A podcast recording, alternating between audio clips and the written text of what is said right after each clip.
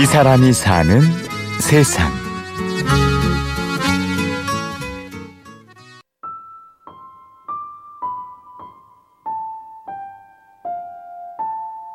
어, 그리고 화장실 갈 때도 무, 손을 짚으면서 화장실을 갔거든요.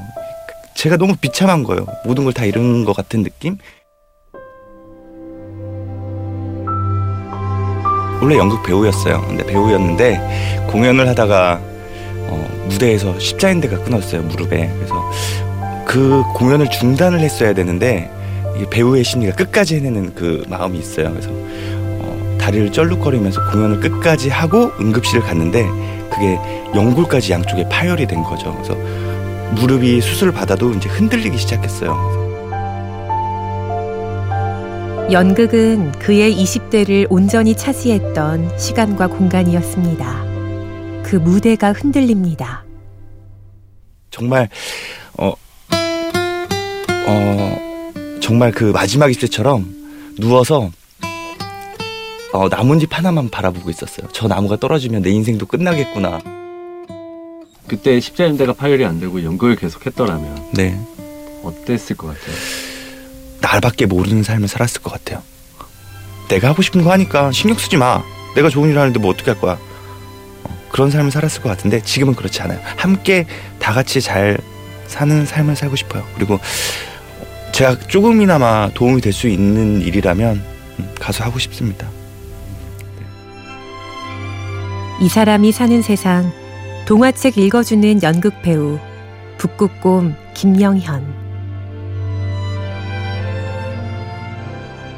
아, 뭘 해야 될까? 다리 움직이지도 못하는데 그래서 제게 500만 원이 있었거든요. 34살까지 모은 돈이 500만 원이었어요. 진짜. 그래서 어, 다리가 불편하니까 움직이기도 힘드니까 중고차로 샀습니다. 그래서 그걸로 운전을 하면서 책을 읽어주러 다녔어요. 어, 아이들에게 이제 마음이 좀 깨끗해지는 거죠. 네.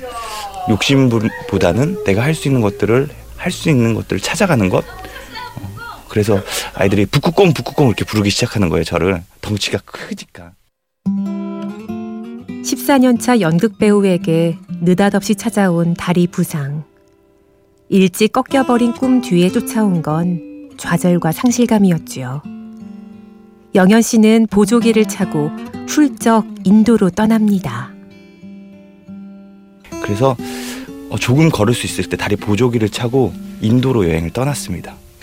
어, 인도 사람들의 삶이 그렇게 풍요롭지 않잖아요. 그 계급 사이다 보니까 정말 밑에 있는 계급 분들이 하나하나 문 열어주는 일, 그리고 음식을 먹어도 치워주는 분이 따로 계시고 이런 삶을 보고 아 정말 내 삶은 감사하구나. 어, 감사함을 찾기 시작했는데 걸을 수 있다는 거에 이렇게 감사함을 내가 모르고 살았구나. 그 순간 인생의 새로운 무대에 올라설 용기를 얻게 됩니다. 영현 씨의 눈앞에 펼쳐진 삶은 더 이상 절망스럽지 않았습니다. 여기 창신동 아이들은 이제 돌봄이 좀 부족한 아이들이 많아요. 분재 공장이 밀집 지역이다 보니까 어, 부모님들이 일들을 많이 하시니까 어, 저도 어렸을 때 그렇게 풍족한 삶을 살지 못했거든요. 그래서 이 아이들에게 읽어준다는 거곧 어, 좀 더 많은 이 아이를 바꿀 수 있는 건 아니지만 톡톡 건드려서 변할 수 있게끔 만들어주는 게 저의 역할이라고 생각했기 때문에 영현 씨는 성곽마을에서 책을 읽어주는 북극곰이 되었습니다. 아이들에게 천천히 걸어가 책을 읽어주는 제2의 삶을 살고 있지요. 어 저는 300% 만족합니다. 제 전 삶, 저밖에 모르는 삶에 비해 지금의 삶은 전 300% 만족해요. 네. 나눌 수 있다는 거. 제가 뭘 얼마만큼 가진지 모르겠지만 음, 나의 재능, 연기적인 것을 통해 책을 통해서 아이들을 만날 수 있고 어 그리고 그 만남을 통해서 아이들이 조금씩 변화하는 것도 직접 눈으로 확인할 수 있고 그리고 이제 그 아이들이 중학생이 돼서 지금 막 연락이 계속 오고 있거든요. 근데 그럴 때 행복감을 느껴요. 네. 지금 영현 씨가 운영하고 있는 북극곰 예술 여행. 연극 배우가 돌봄이 필요한 아이들에게 읽어주는 동화는 얼마나 재밌고 또 얼마나 보기 좋을까요? 인생이 주는 비밀, 인생이 주는 선물은 그렇게 느닷없고 또 그렇게 다시 사는 힘이 되어줍니다. 지금 이 세상은 절대 혼자 살 수가 없어요.